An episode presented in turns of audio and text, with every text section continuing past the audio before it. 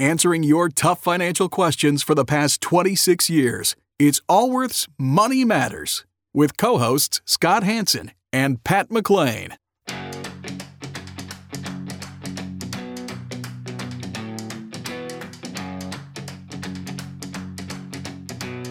Would you like an opinion on a financial matter you're dealing with? Whether it's about retirement, investments, taxes, or 401ks, Scott Hanson and Pat McLean would like to help you by answering your call. To join Allworth's Money Matters, call now at 833 99 Worth. That's 833 99 W O R T H. Welcome to Allworth's Money Matters. I'm Scott Hanson. I'm Pat McLean. Glad you're here as we're talking about financial matters. Both myself and my co host, we're both financial advisors, certified financial planner, chartered financial consultant. We spend our weeks meeting with people like yourself and come here broadcast on the weekends to Virtually. be financial advisors on the air. We have virtual meetings. Virtual meetings, which there's still meetings. I don't even know if we should call it. You brought up an excellent point, Scott, the other day. I did. Yes. I don't hear that very often. We were in a meeting and someone had, A virtual meeting, by the way. yeah, right? and someone had mentioned the term uh, socially distance. And social distancing. social distance. And you, what was your response? I I it- said I hate that term. We got to change it. It was a it was in a presentation. Can we call it physical distancing? Anything but other than social distancing. Because we- I'm a social being. we don't want social distancing. We just went we went physical distancing. We want physical distancing. some some that that that you're seeing some changes in some but like when we came into the studio this morning when Pat and I are we're physically distanced here. Um, by the way, in in some countries it's three feet, not six feet. But that's another yes. so I, if you're five and a half feet, maybe that's okay. I don't know, but um, it said of wearing a mask and s- six feet social distancing, and I thought, I can we get someone to re change Oh, that in our oh, in the front of our own building. yeah, yeah. physical Because I haven't been here in a little while, about once a week. Come down. Not many people that are working in the buildings. In all, but some No. parts. So we have offices in Atlanta and Dallas and Denver and Cincinnati. different parts of the country are different. um, all over uh, uh, Anyway, Michigan, and they're all different. They're all different little protocols, each from county to county, even. Anyway, we've got a great program lined up today. we're not going to sit and complain about the COVID, the vid. I actually, you know, it's funny. I told my wife this week, and we will get. Then we'll we'll take calls here in just a moment. 833-99 worth, and I was, um, I think I was, res- I, I was, I was frustrated. The first couple months of this, I think I was frustrated, and I've got to a point of just kind of accept, of just more acceptance. Like, ah, whatever. I can wear a face mask. Well, I was like, whatever. Like, whatever. Yeah. And I think I'm happier about it. Yeah. Well, the way I look at the face mask, I, I am a fan of the Costco. If they told me I had to wear a top hat to go to Costco, I'd wear a top hat. Face mask and a top hat. That's uh there's a, uh a talk show I listened to, and he said just got to play by the rules of that retailer. Yeah, well, I They're- don't they're- it's their yeah, rules. I don't, It's their rules. I, I don't have that big a problem. I mean, I, Yeah. whatever. All right, let's uh, let's take some calls and get this program going. Let's start off in Sacramento here, talking with Doug. Doug, you're with Allworth's Money Matters. Hi, good morning. Good morning, Doug. I was I was calling. I have my my father inherited a rental property about five years ago, and he's wanting to gift it to myself and my brother. And it's not a huge amount of money, but it just curious how the best way to handle that for his uh, taxes and all of that. Uh, how old's your father? He's ninety. How what's his health like? Uh, it's pretty fair, pretty good actually. and what's the what did when he inherited it? What was the value of the property when he inherited it? Uh, prop- approximately, it's uh, I want to say probably seventy thousand. Then and what's it worth now? about 120, 130. And And who do you inherit it from? His actually his his father. Okay, and he received it when his father passed away. Yes, and it was. Uh, How old was his I don't know if father? was- he lived to be a hundred. and your dad's ninety. Yes, So was this ten years ago, or You said Yeah. five years ago or ten. You said five. Is You it said ten? ten. Okay. Okay, because that would trying to do mean the that would mean like- that your the math, your, yeah. Yeah, your okay. great grandfather had a kid when he was 15 is what that would mean in the math. which is possible. which is possible. Yeah, yeah, it's Which possible. is possible. We were just and the reason we're asking is because uh, the taxation is very different on a gift received versus an inheritance when someone passes away. So there's two things that come into play. One is capital gains, and the other is the size of your father's estate. So let's get to the second question first. What is the size of your father's estate? If he were Well, to just pass is it over eleven million dollars? Because today, No, Okay. is it over No. three million? no. Okay. And Pat asked the three million because you're betting that there could be a change in tax law in the future that brings lowers the exemption amount. I am. I Let's- would, if I was a yeah. betting man, I would bet Yeah. on that. I I agree. so if you if you if he gifts you the property today, you you and your brother will inherit that with a cost basis for tax purposes of seventy thousand. So if you turned around and sold it tomorrow for one twenty, let's say after expenses, then you have a fifty thousand dollar capital gain or twenty five thousand dollar capital gain each. Well, uh, yeah. and I'm sorry. So he's actually I'm, I misspoke. He's selling the property. So he's he's actually doing that. Okay. Where he's going to sell it, and then basically the money he gets from that, that's what he's doing. That, I'm sorry. That Okay, that's what he's no doing. worries. So what's Yeah. the so he sells it. He has a fifty thousand dollar capital gain which he needs to report and pay taxes on, and then whatever he gifts to you is free of any taxation. Yeah, that's fine. Okay. That's fine. But it may So make any- sense, you know, depending upon how long he's going to live, just to hold it until he passes. then. And then Right. there's no capital gains, but that may or may not be a driver, Gotcha.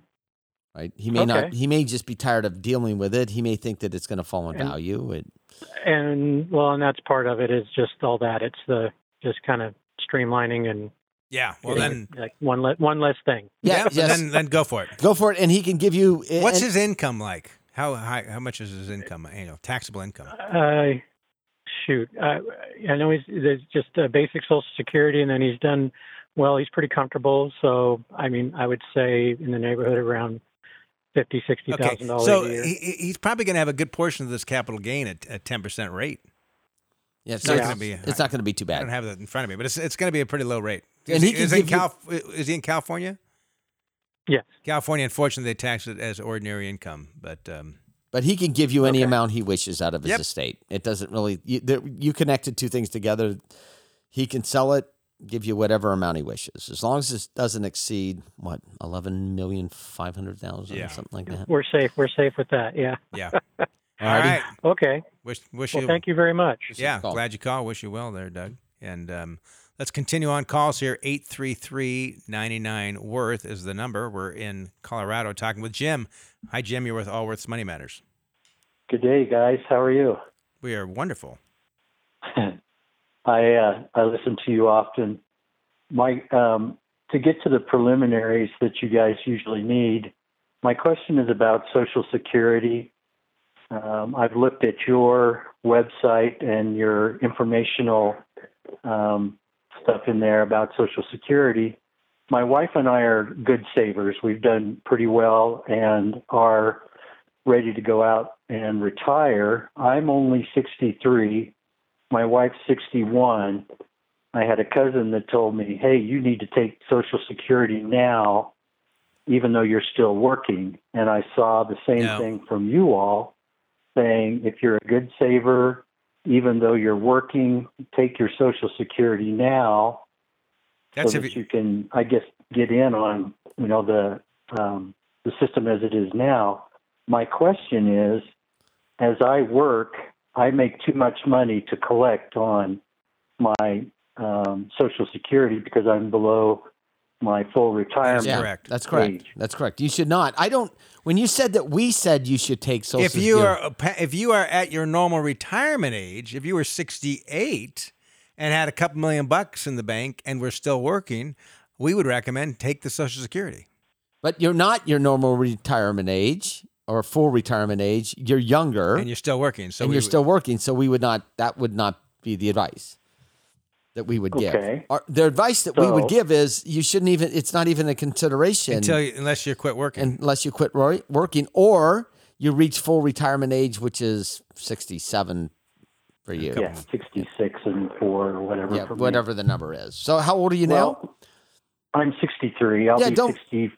Yeah, don't do it. Yeah, don't Do not take Social Security don't, now. Don't take Social Security Matter now. of fact, they'll take it back from you. So. yeah, you could give it to them Well, and then that's that's kind of my question, really. Is if I take it now, obviously they withhold all of it. How and when do they give it back? When you quit working, when you quit working, so th- th- it, would almost be like you never signed up for it. it's you you're not doing yourself any favors. So you're not going to consider it until you separate from employment and your full retirement age. Now, if you separate Okay. from employment and you're not full retirement age, then it may be a consideration to start Social Security. But A consideration, man. a consideration, but you shouldn't even Yeah. worry about it till you get there. Okay. It's you, you, Well- you're borrowing trouble. Well, I'm trying to avoid trouble that if uh, we have a change in administration and the rules on Social Security change, I want to make sure I'm grandfathered before any of that Yeah. Oh well, don't worry about. Yeah. I, I don't, that. I wouldn't. I wouldn't. I wouldn't spend any time on that. And You by the way, I mean, unless you unless you quit working and, and do not quit working only to receive Social Security, that would be a very poor financial planning choice. Oh, But is, is- no. I, so if you're still working, you cannot receive Social Security. I mean, you can make 15, 16 grand a year or something like that in wages. That's all you Right. can make before you start losing your benefits. right.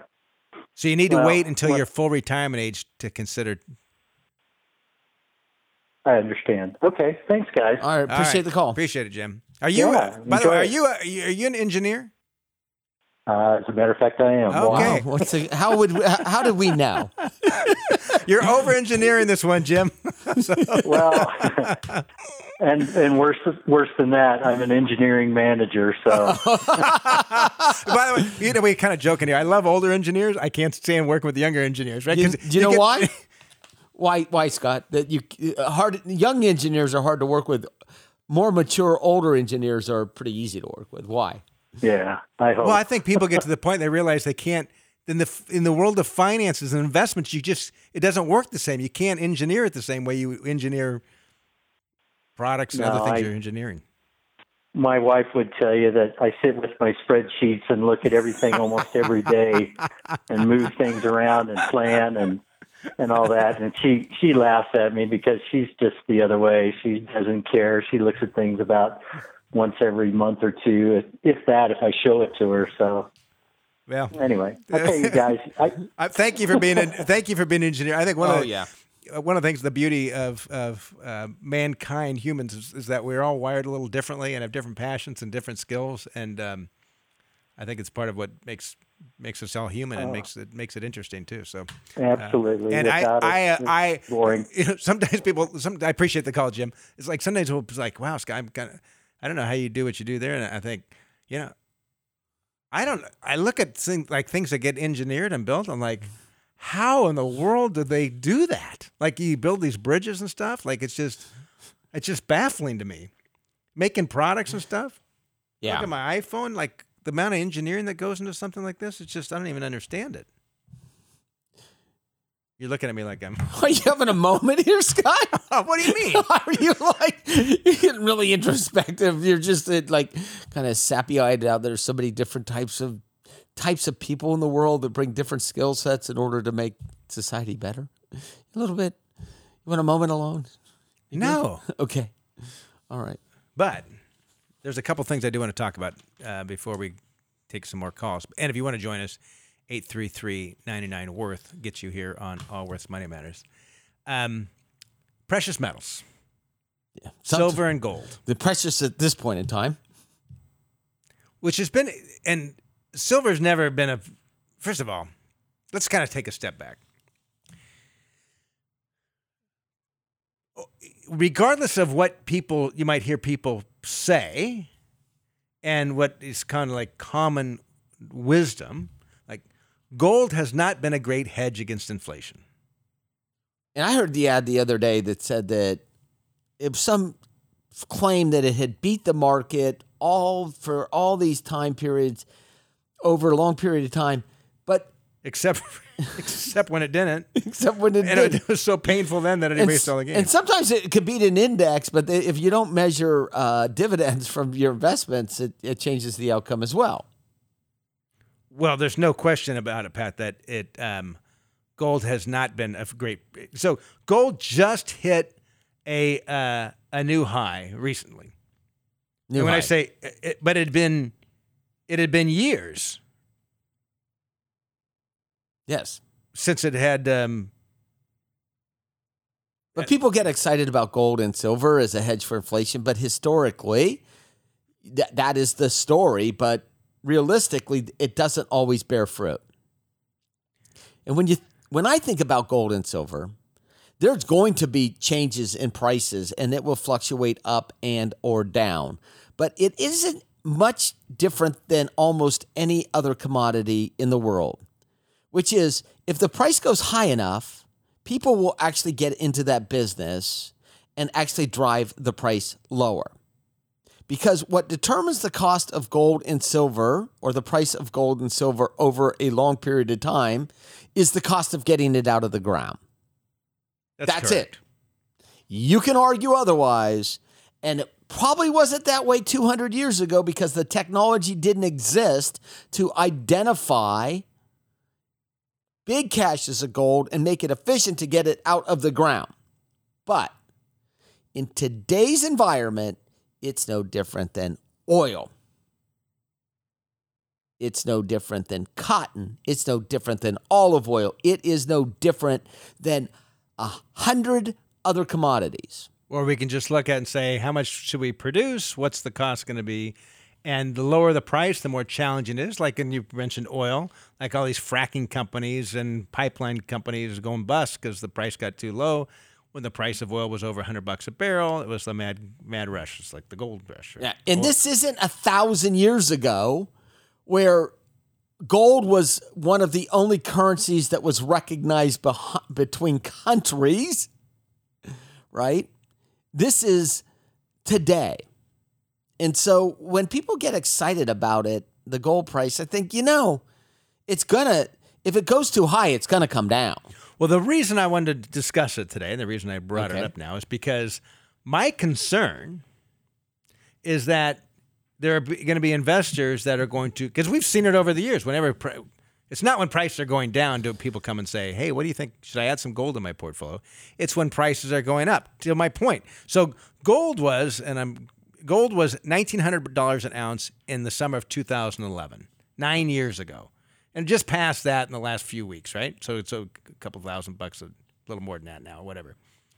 But so five in the 2011, it was 1900 bucks an ounce, and that essentially fell for many years before it started kind of climbing back up in the last few years.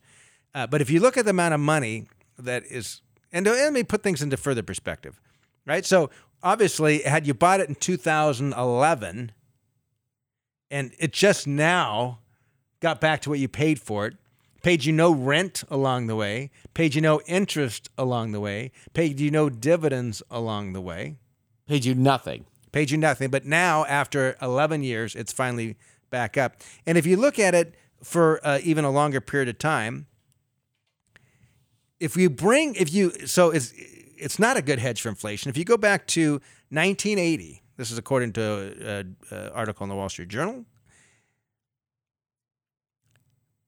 Gold, if adjusted for inflation, has returned an average of 0.4% Adjusted for inflation since 1980. versus a adjusted for inflation versus positive annualized returns of almost 8% for US stocks, roughly 6% for US bonds and 1.2% for cash. on an The last on 40 an, years on an inflation adjusted basis. So that means was- real purchasing power. since 1980 when it, inflation was high. So we go back 40 years, it has earned you it's close it's, to zero. it's been a store of wealth. Yes. That's it. Has earned nothing. So what do you say to those lost people that say, I want to have physical gold in my home in case Armageddon comes? Let me finish this but Okay. So if you look at the money that's going into it, so what we're seeing now is investors like to buy high. because you can chart the stuff out. And you can see, particularly either with mutual fund flows or with ETFs, where where's the money going? Right now, it's going into exchange traded funds that uh, that deal with gold. Uh, uh, so if we look at um, there's 100 uh, there's 215 billion dollars at least of a couple weeks ago in ETF uh, gold funds. These are it's essentially it's a liquid way to buy gold. It's a uh, exchange traded fund. It's going to track gold within less than a and a supposed to actually some physical gold Yeah. that sits supposed to be some physical gold that sits behind it. Uh, so 215 billion a year ago it was eight, 118 billion and a fifth of the money has flown in since flowed in since january 1st of this year Wow, So almost doubled. people are throwing in money now that prices are high See how this ends. and silver's kind of a very it's i think silver's up even more i don't pay much attention to silver but here's how you make money in gold or silver or platinum or diamonds I'm or curious. You find somebody who's willing to pay more for it than you did and you sell it to that person Because it is a store, it is not a factor of production. it produces nothing pays no interest pays no rent Yes. You buy a company stock. Listen, if you want to do a gold play, buy a gold mining company. Invest in mutual funds that, if you're going to play gold, first of all do it with a small percentage of your portfolio and realize I didn't say, do it the percentage of your portfolio that you can afford to lose I didn't say you You're should. speculating I didn't say you should. I said if you're going to want to play the gold markets, if you're going to, I'm not saying you should. I don't do it. I don't do it. At least you get a little bit of bump. It's a little bit more risky to play the gold mining stocks versus just gold itself. But you have a and if you're going to buy there. stocks look the last 40 years you think that's many market cycles 40 years yes. 40 years you've had stock market crash of 87 gulf war 1 and 2 you had dot com bubble you had the great financial crisis You had the COVID.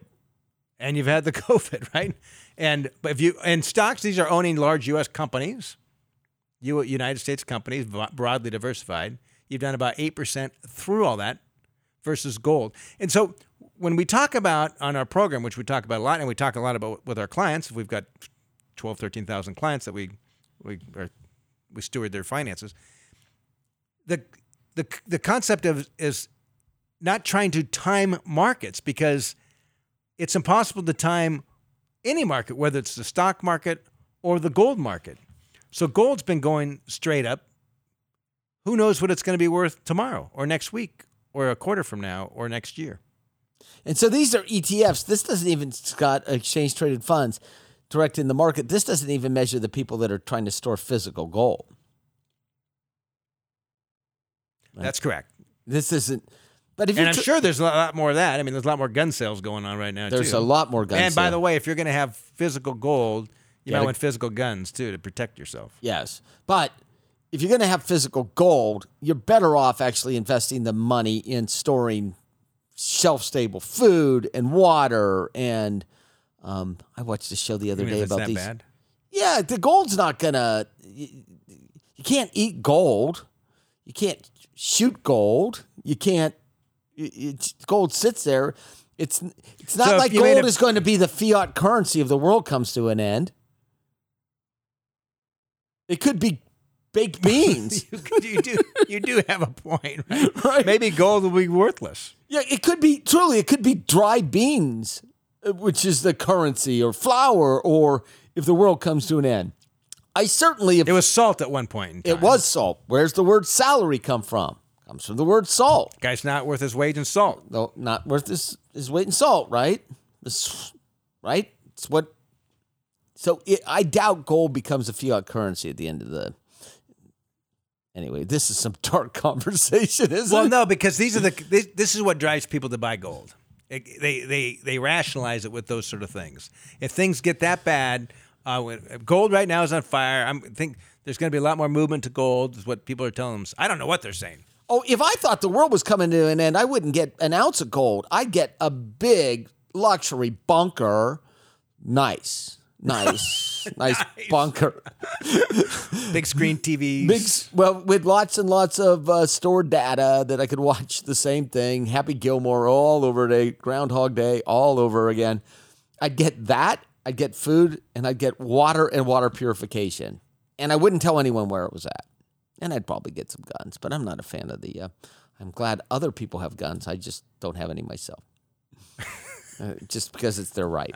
So anyway, this is just a um, just a good watching gold. You just want maybe we beat this this Yeah. thing to death, but I get concerned, and there's going to be I of our there there will be investors at retirement stage that are going to not not speculate around the edges, but are going to take bets in their portfolios. On a commodity price that is And- moving up. And anytime you make a bet, you got to ask yourself, if I'm wrong here, what impact is this going to have on my finances and my life? Anyway, we're taking a quick break. When we come back, we will talk, take some more calls. 833-99 Worth is the number. This is Allworth's Money Matters.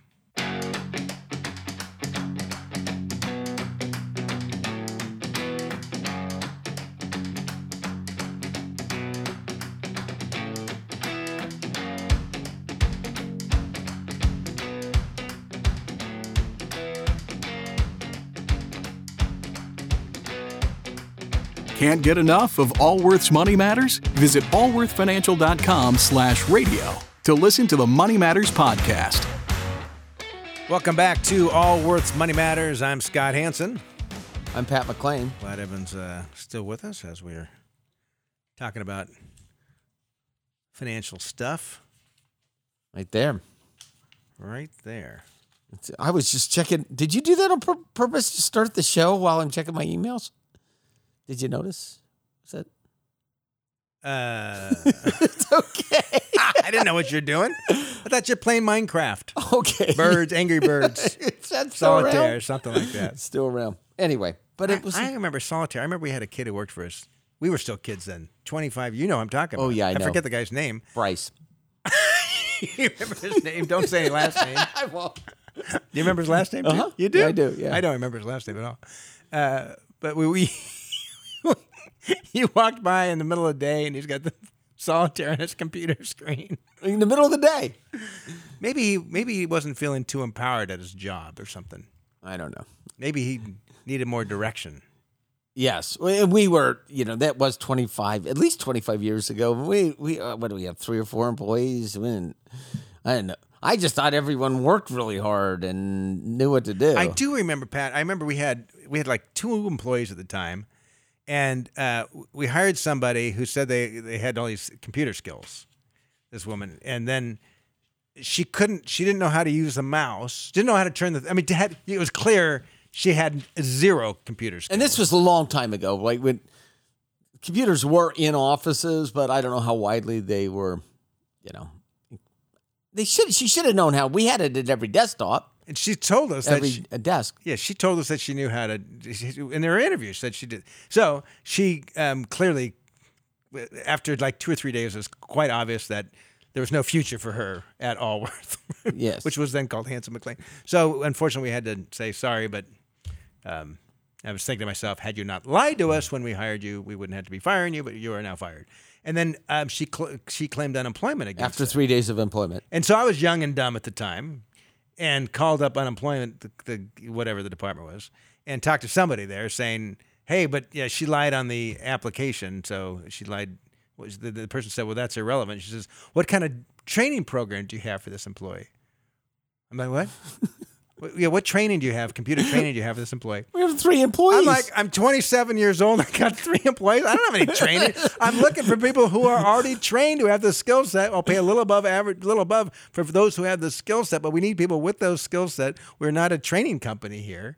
And she's, well, then you're, and so we ended up having to pay. yeah, whatever. Our, whatever, our unemployment whatever, premium went up. Whatever the whole thing was, but it was Yeah. one of the. It was just. It was a, as a early on in business, kind of realizing some of the. um Pitfalls. Yeah. So after that, we instituted some sort of testing. I think now, I don't know what I'm assuming that people who uh, well we've got great people now. Yes. We have over we have over 200 employees and we have uh, they're they're all I'm actually great people. th- thankful that I started the company because, quite frankly, I think the chances of uh, Allworth hiring me today are minimal. Oh, you would never get a job here. No I question. lack all the skills I look for in others. what are your computer skills? Oh, almost none.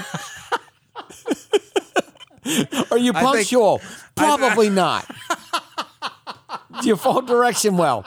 What do you mean by that? Truly. I think you you think you provide some other values. I know. Do you think outside the box? I only think outside the box. I am outside the box. That's I live out of that box. So when you try to throw me in the box, I don't do well. I, yes. All right, let's uh, take some calls because we are way off topic as typical. 833-99 Worth is going to get you on the program here. Let's talk with Terry. Terry, you're with All Allworth's Money Matters. Uh, good morning. Hi, Terry. I, you're kind of um, low on the volume, so I can barely hear you, but I'm I'm I'm listening. Oh, okay. Alrighty. Well, how can we help you? Um, I have um, I have a balanced, I believe, portfo- portfolio, and I'm interested in um, maybe investing in some REITs. Why are you interested in investing in REITs? What has brought you to this point?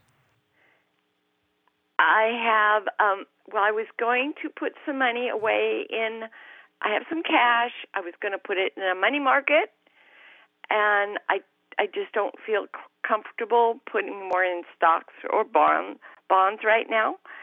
And so um I would just I thought about diversifying a little bit more and the REIT I'm interested in is not a REIT in buildings, but in warehouses.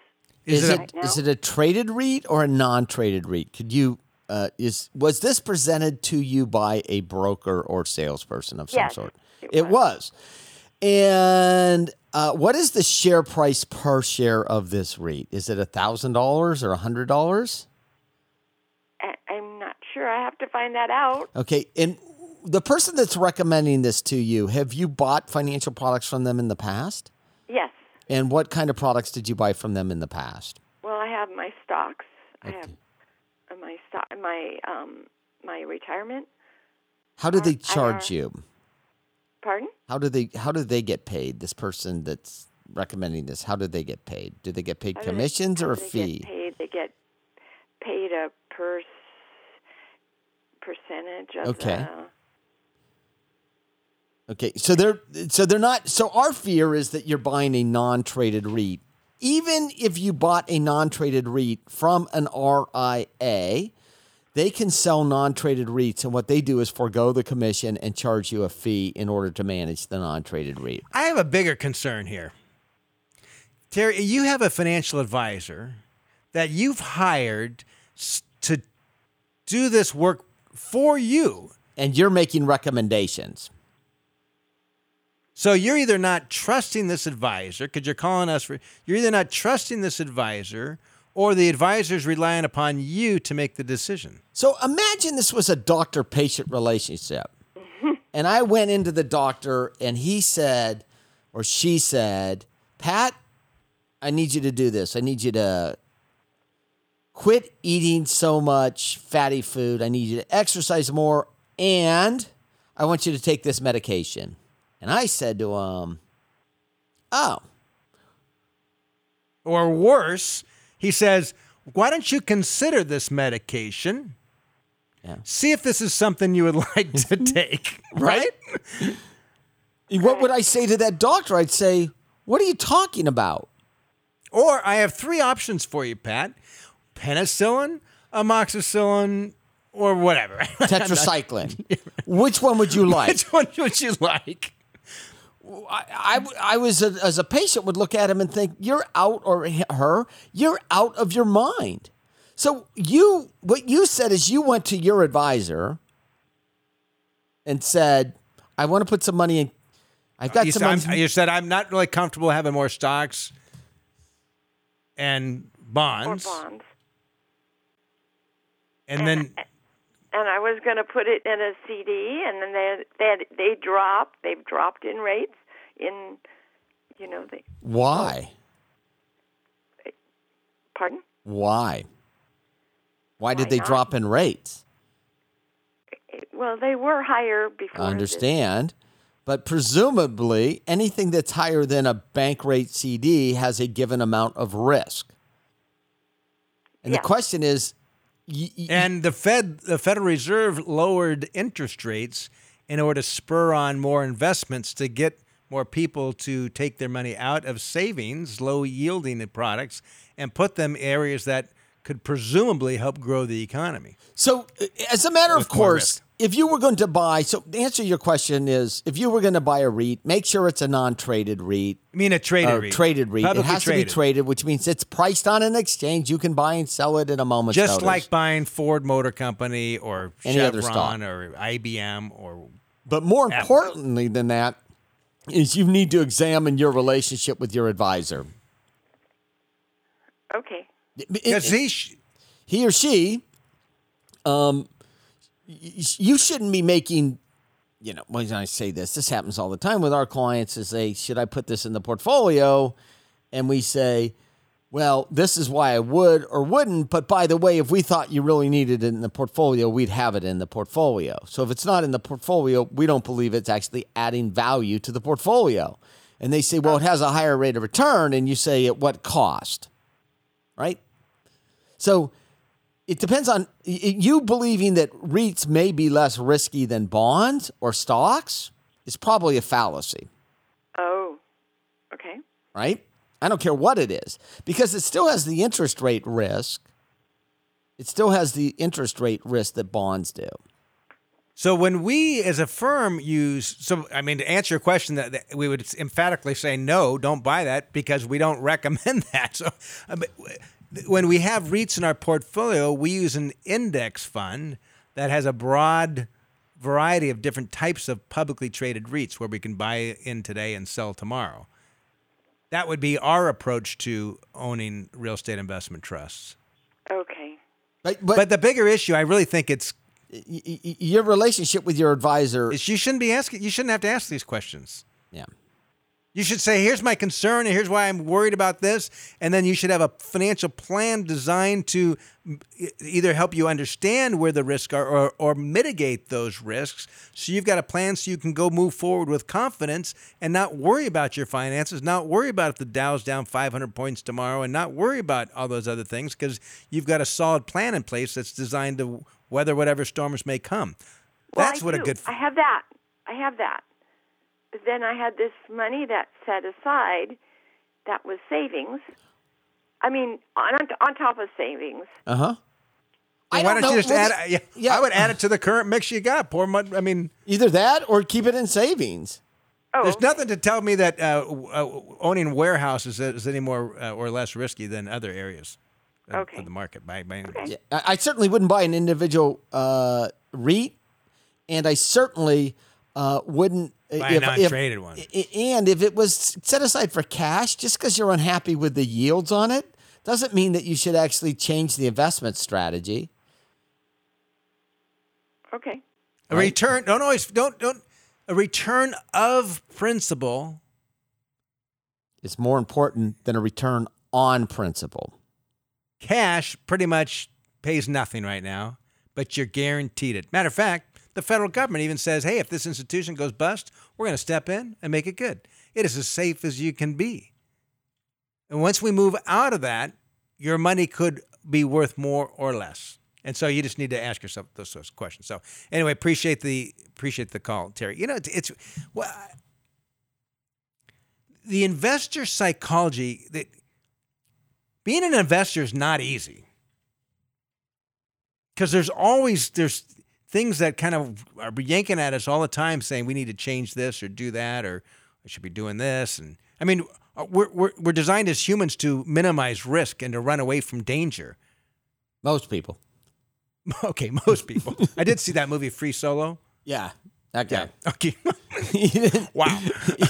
He didn't. He runs to the risk, right? Yeah. Most of us try to avoid risk, minimize risk in our lives, and in, with, as an investor, investors, we need to have some degree of risk.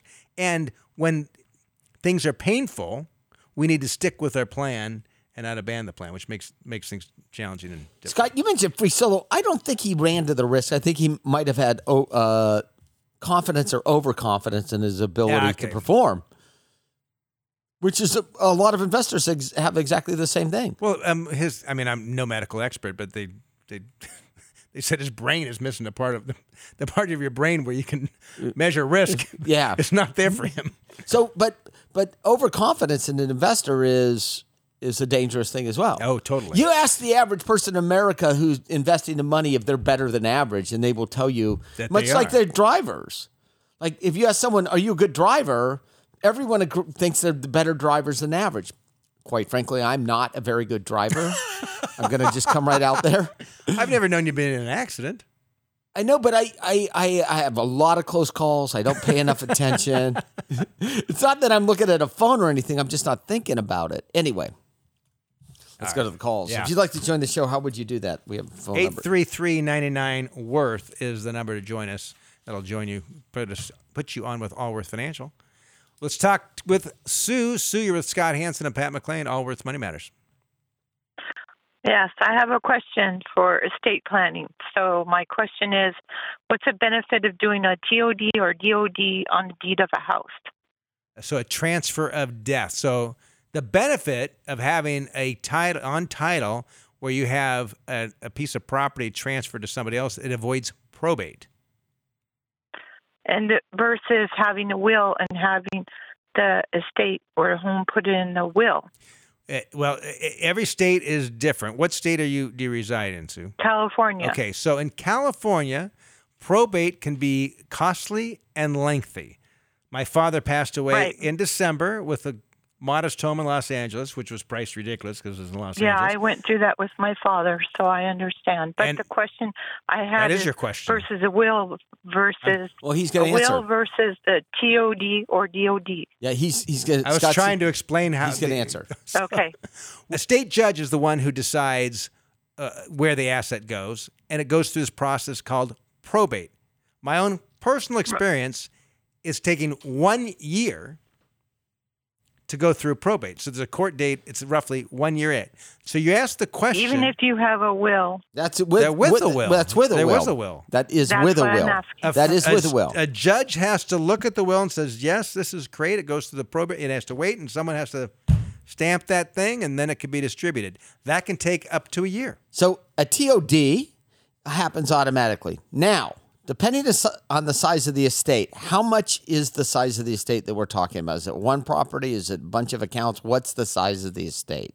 it's a it's accumulating. So I haven't we haven't decided yet And is how this that part is was going to go. is this your home? Yes. And wh- so, are you worth a million, two million, five hundred thousand, including the value of the home? What that that will help us It'll be over a million. Okay, Now, you need, you a trust. living trust. You need a living trust. So even with the TOD, Yes. What about your other assets? What about everything else? um, I did TODs on accounts and all kinds of other things already. And you have a power. How many how many beneficiaries are there? Just two. You could do it that way. Do you have power of? a- Uh, do you have durable power attorneys as well as the trust? Yes. No, you well, could Well, TODs, I don't have to have a trust and I don't have to have a will. understand, but a durable. Well, you need power- a will for your other assets. You can't TOD your family heirlooms. You can't DOT the Mm. yeah, but I did. Okay, but I Okay. did TOD Okay, you know on what, Sue- vehicles. Sue, Sue, I don't know why you called us. You just want to. So Well, I'm just asking Sue, the benefit of it, and I- you're saying that it's better to do it than That's right. than try to go through probate or somewhere else.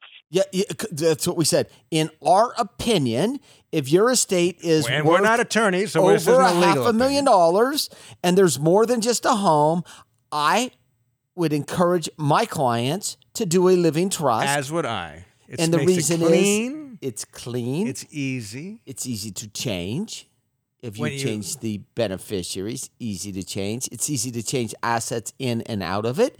It includes a pour over will in most circumstances that picks up everything that was left out of the estate accidentally and dumps it into the living trust. Now, the least expensive way to do it Is exactly what you're doing. is exactly what you're doing. So you there You, you, you decide. yeah. Appreciate, Appreciate the call. the call. okay. Okay. Well, then uh, let's uh, let's continue on with calls. Let's head to uh, Northern California and talk with Dee. Dee, you're with Allworth's Money Matters. Hi, Scott and Pat. Thank you for taking my question. Thank you. I recently retired from a local police department and I didn't max out my pension percentage. So I am on a sole fixed income. And I did plan on contingency with investments, cash, and 457 investments. And I did work four or enough quarters to be eligible for Social Security to supplement what I'm not maxing out with my pension. Um, but I'm affected by the windfall elimination provision. So that's going to be like grocery money. Okay. So I called PERS, and they said, based on the governor's budget that he released yesterday, the 2.4 billion in supplemental payments that they're not getting will not affect my fixed income payments or disbursements as of yet. Um, with the whole coronavirus and everything, if the state should go bankrupt, um, that would drastically affect uh, my pension. I'm certain. And so my question is, should I actually move to um, a no personal income tax state to put some ease on my cost of living um, if I have no uh, real estate in California and I move all my accounts to that state and things of that nature to make it more efficient for me to live on my sole income. Maybe. What's your uh, what what do you expect your income to be next year, assuming everything comes in? on the web, friend. So my Next year, I'm sorry, next year with my pension, Yeah, everything coming in. How old are you? I'm 58. Okay. and um, I retired, and I have I, I wasn't medically retired, but I do have a heart condition that would make my skill set probably not a good thing to start up again in any other capacity similar to that.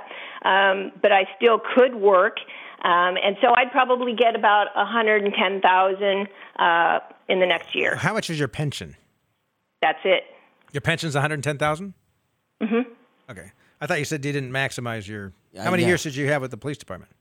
I had um, 25 and a half, Oh, okay. but I also was in public safety as a dispatcher for a brief time, and I bought my military service credit. Ah, good for you. Brilliant, brilliant, brilliant, brilliant. Very, so very it good. added up to 80, almost 87 percent. Okay, let's ask these questions then.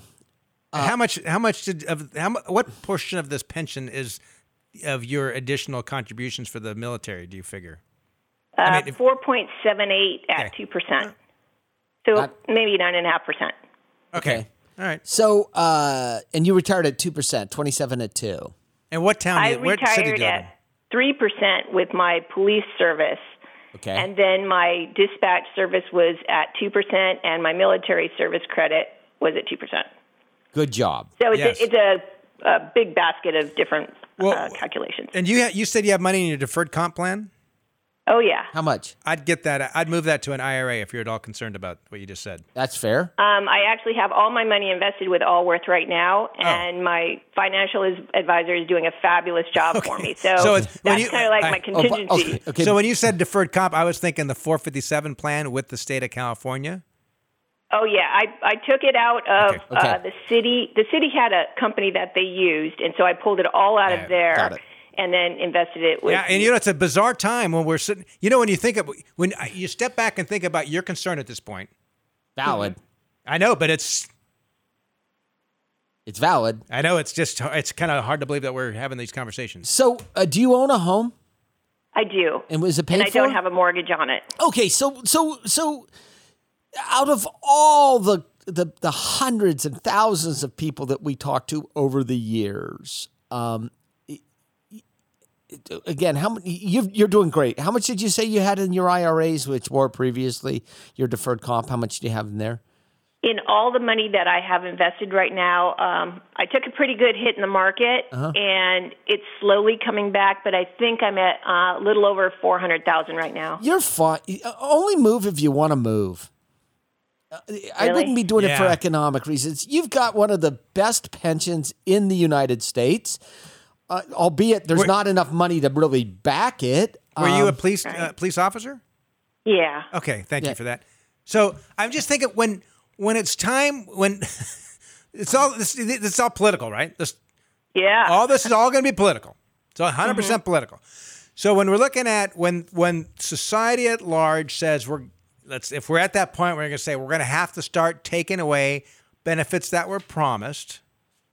I think s- police workers are probably going to be some of the last on the list. and retired police workers will be the last on the list. Yes. People that haven't accrued benefit. So under, as you're aware, under California state law, and it's now actually in California uh, state supreme court arguing whether you can change benefits that have not been actually accrued yet, which means. In a private sector, they would come into these pension plans and say, Hey, I know we made you this promise, but it stops today. Everything that accrued to this point in time is yours. Everything going forward is not yours. That's right. Oh, and by the way, if you you weren't vested until age 50 and you're 48 years old, so sorry, you'll never be vested. That's That- what's happening. In the That's what's that- happening in the private. It hasn't worked in, in the public sector based upon some uh, legislation that passed under the Pete Wilson era um, and California, California. Supreme Court. So, uh, for everyone else in the United States, sorry for having to listen to this. We live in California. We actually track it pretty closely. The the only reason you should move out of state is if you want to live someplace else. Um, okay. And I don't have long-term care insurance, so You've- that You've got a pension of much my 110. plan for that. Yeah, yeah. Yeah, you own a home. You could do and a you have reverse money mortgage on saved, it. and yeah. you've got a pension. Yeah, you're fine. That'll you're cover fine. your pension will cover your long you term are care. in in the scheme of things, as I started to say, you're in the top five percent of all retirees in the United States. The, and you work for it, and you're a good saver, and you worry about it, and you show me someone that doesn't worry about money, and I'll show you someone that doesn't have any. Um, so y- you should be proud of yourself. You've done a great job, and only move out of state if you want to live out of state. Okay. But don't do it for economic reasons. All right. Well, thank you for that All right. security Okay. feeling. Good. Okay, I appreciate the call Yeah, and thank I you, appreciate Dee. you being a client of the firm. Yeah, and for your Thank service you. as a police officer. I could not imagine I, I, I, I, some of the situations that they're in. I Oh, could not imagine be this, and even today, even more challenging. I It's, think uh, yeah. because uh, No win. No win. You're going to do something wrong. to this our conversation we're having here is With the, the financial talk show, do we have opinions? Of course, it's well, irrelevant. my, and my opinions are sometimes irrelevant to our listeners. To you, I apologize. that's and, right. uh, um, yeah, and some of I would. I, I hope that our listeners that you all judge us based upon what we can provide in the financial realm, primarily. yes, I would hope so. But we do have opinions. We don't necessarily. We should probably stop sharing them as much or at all. All right. Unfortunately, that's all the time we have. It's been great being with you. We'll see you next week. This has been Allworth's Money Matters. This program has been brought to you by Allworth Financial, a registered investment advisory firm. Any ideas presented during this program are not intended to provide specific financial advice. You should consult your own financial advisor, tax consultant, or estate planning attorney to conduct your own due diligence.